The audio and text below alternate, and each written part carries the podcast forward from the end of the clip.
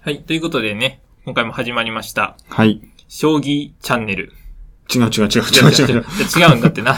えはい。ー番外編としてね、はい。はい。通常回とは違って、将棋会というのをまた別にお送りしております。は。はいいということで、今回の、はい。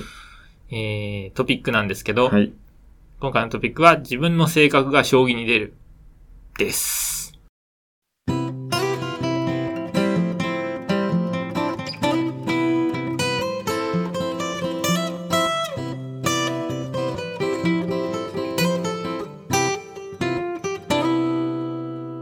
細かいこと言っていいですか将棋っていろんな戦法あるじゃないですか。はい。はい。まあ、試験飛車とか中飛車とか、はい。棒銀とか、はい。右試験飛車とか、いろいろあると思うんですけど、やっぱり、守りが得意な人とか、攻めが得意な人とか、いろいろいると思うんですよねう。んなんで、やっぱりそれって、性格がね、どうしても、なるほどね。将棋にうんうんうん。出るんじゃないはかい。とはい。思うわけです。はい。で、まずまあ、私についてはい。考えたい。はい。うん。で、私、どういう性格かっていうと、ええ。まあ、これも捉え方によるんです けど、えー、割と自由奔放はい。なところがはいある。とはい。最近分析しておりまして、ええ。そういう性格が、ええ。まあそういう気分の時というか、うんうん。時は、中飛車が指したくなるんです。 中飛車が指したい。は特にご機嫌中飛車が指したいあ。う。んうん。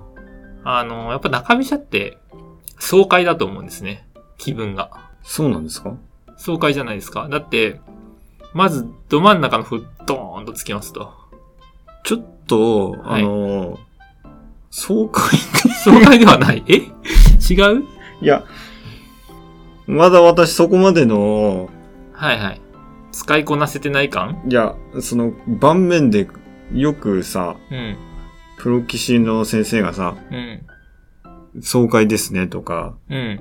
言いますけど、うん盤面ただ刺してるだけじゃん。ちょっちょっと待 ってと、タッチなんですなよ。んで冷めてんの違う違なう。んで冷めてんのよ。初心者としては、わかんないの。 爽快さがそう、その、その爽快。さがわからない。ただ、あ、戦術としてのあーうん。ご機嫌中飛車なんだな。あ、この手はす、なんでそういう風な感覚になるんだだ。って思っちゃうわけで。あの、爽快さっていうのは、なんというかね、まあ私が語るのも変な話なんですけ ど、砂漠ってことだと思うんですよ。あ私が思いなるほどうんこう、まあ、飛車で睨みを利かせて、うんで、そこにさらに、相手の、まあ、守りの、守備陣のところうに、ん歩をついたりだとか、まあ、その歩の先に、銀を打ち込んだりとかね。うんうんそうやって、さばいてって、最終的に飛車が相手の陣地になり込めるってところに、うん。爽快さがあるんですよ。あそれを爽快だっていうふうに今言ってるんですけあど、ーなるほどどうでしょうそういう意味で、中飛車は爽快じゃないですかあ。はい。言わせた感すご いな。どういうこと細かいこと言っていいですか伝わらないかなで、それと自由奔放さ、何が、こあー、なるほど。う、リンクしてくる。なんか、中飛車って、なんか飛車がちょっとわがままな感じがするんですよ。うん。ど真ん中にビューンってきてう、ん。で、そのまま相手のところに一直線に進んでいく感じがあって、居飛車だとう、ん。まあ元の場所に飛車がいるじゃないですうか。ん。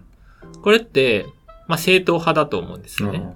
正統派なんで、まあちょっと、その、自由奔放って感じではないんですよね。うんだから飛車が振る、飛車を振るっていうことがちょっと、まあ、面白さというか、普通とは違うものを生み出そうとしてるじゃないですか。飛車の自由度が高いですよね。そうでしょうん。という意味で、中飛車はかっこいいなっていう感覚がちょっと自分の中にあるんですね。なるほどね。っていうのと、振るだけだったら、まあ、試験飛車にも触れるじゃないですか。で、なんですけど、試験飛車って基本的によく言われるのが、まあ、カウンターの戦法だっていうふうに言われてて、相手の、まあ、攻撃を待つというか、ええちょっとタイミングを見計らう必要があると。ええそういう意味では、ちょっと自由さに欠ける部部分がある。。ちょっと守りに入っちゃうんですね。うんうんそれに比べると、やっぱり、中飛車とか、ご機嫌中飛車っていうのは、ビューンっていって、ビューンっていって、パショーンですよ。多分音声に伝わってないと思うんでね。醤油王座あとの気持ちいい音出るんですよ。 あの、王手した時とか、相手の駒取った時に、カシューンって。あれがね、気持ちいいんですね。 醤油王座。あのアプリ天才ですよ、やっぱり。細かいこと言っていいですかまあ、さっき試験飛車カウンターって話をされたと思うんですけど、うん。基本的に私、多分受けなんですよ。うんうんうん。なるほど。ので、うん。まあ試験飛車を好んで指すんです。うんうんうんうん。かなり相手の出方を待って、はいはい。なので、あの、将棋ウォーズ結構こう、先手と後手の勝率が出るんですけど、うんうん。後手の方が勝率高いうんですよ。ーん、多分珍しいんでしょうね。 うん普通ね、先手の方が若干有利だとか言いますからね。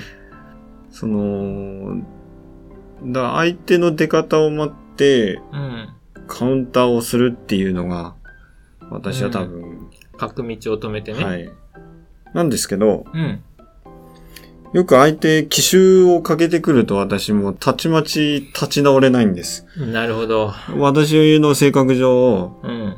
しっかりこっち構えた状態で相手に対してカウンターをしたい派なんでう、ん。なんか心がけてることとかありますか相手が早くこう攻めてくる場合は、ちょっと気をつけたいなと思って指してますね。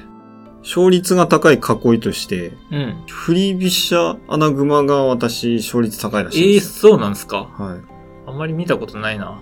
フリービッシャでアナグマをするっていうええー、のが、私、そうなんだ。勝率が高いらしいので、だかはらやっぱしっかり構えて待ち受けるっていう性格出てるかな。細かいこと言っていいですかあ。なんか、やってみたい線形とかありますかやってみたい、やってみたい。あのはい、ないということで。藤井システムもちょっと藤井システムは難しいよ。指したいところがありますよね。振り飛車、あの試験飛車あるあるですけどね。うん。あとは、ね、石田流とかね。石田流ね。石田流は確かにちょっと指してみたいね。はい。あうの、ん振り飛車の中でも超攻撃型うの、ん。ね、でも、定石がね、わわからないというか、覚えなきゃいけないっていうところがちょっとハードル高いというかね。ね。やっぱりその我々より上のね、まあ、給位者ではない初段以上の方とかね、はい。とのやっぱ圧倒的な違いは、一手一手で研究してるかどうかとというか、うん、我々はね、まだ、我々はというか、私はなんですけど、 感覚で指してるといううんうかん、とりあえずこうしておこうみたいなところで指してるんですけど、もっと上の方は、相手がこう来たら私はこう行くみたいな考えがしっかりあって、それも指す前にいくつかのパターンを考えてうんうんうん指してる。それをあらかじめ研究したりしてるっていうのが、うん、ちょっとこれより上に行くため の条件というかね。うん。そういうところはあるかなと思いますけどね。定石書を読まなきゃいけないんだけど、うん読む気がないんあれ難しいんすよ。難しいんすよ。本を読むのは。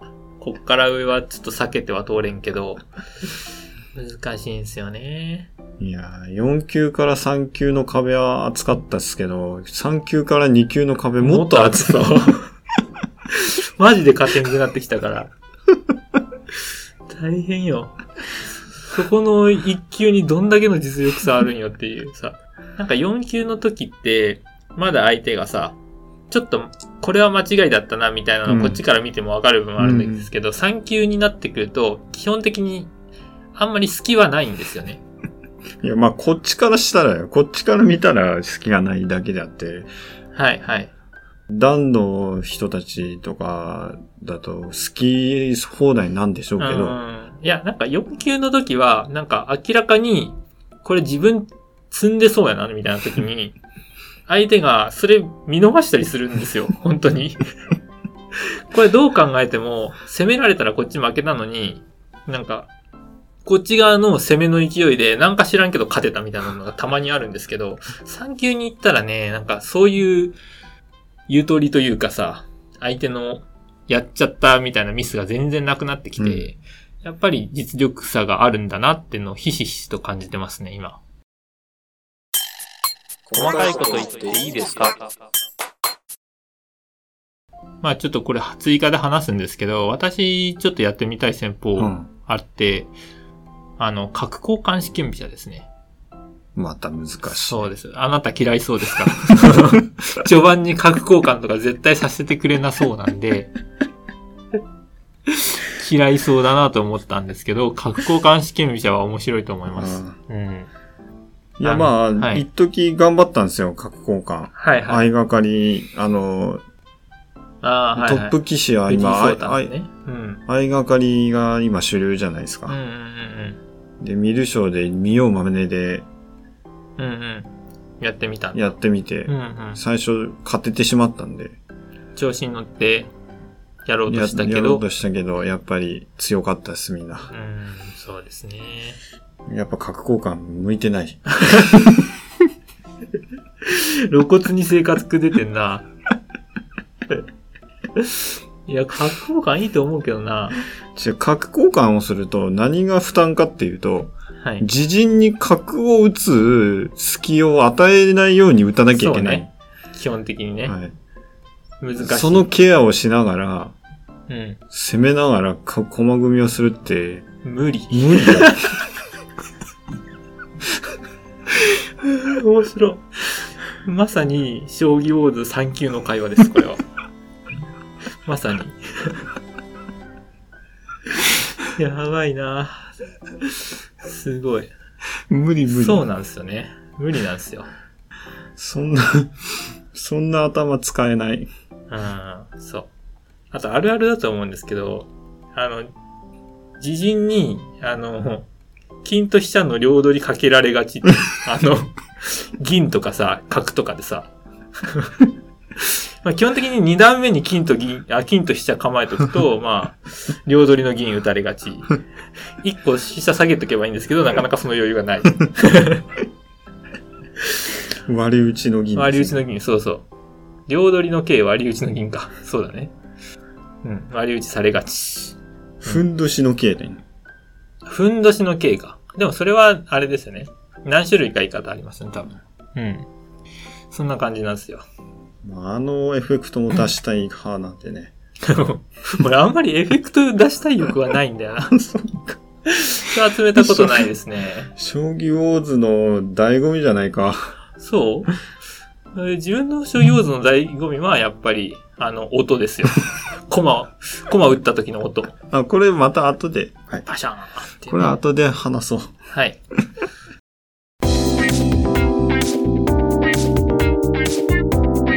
細かいこと言っていいですか細かいこと言っていいですか細く、細く、細く、細く、細くということでですね、えー今回はですね、自分の性格が将棋に出るということで、はいちょっと性格と将棋の関係についてね、は二、い人の考え述べさせてはい、もらいましたね。はい。はい。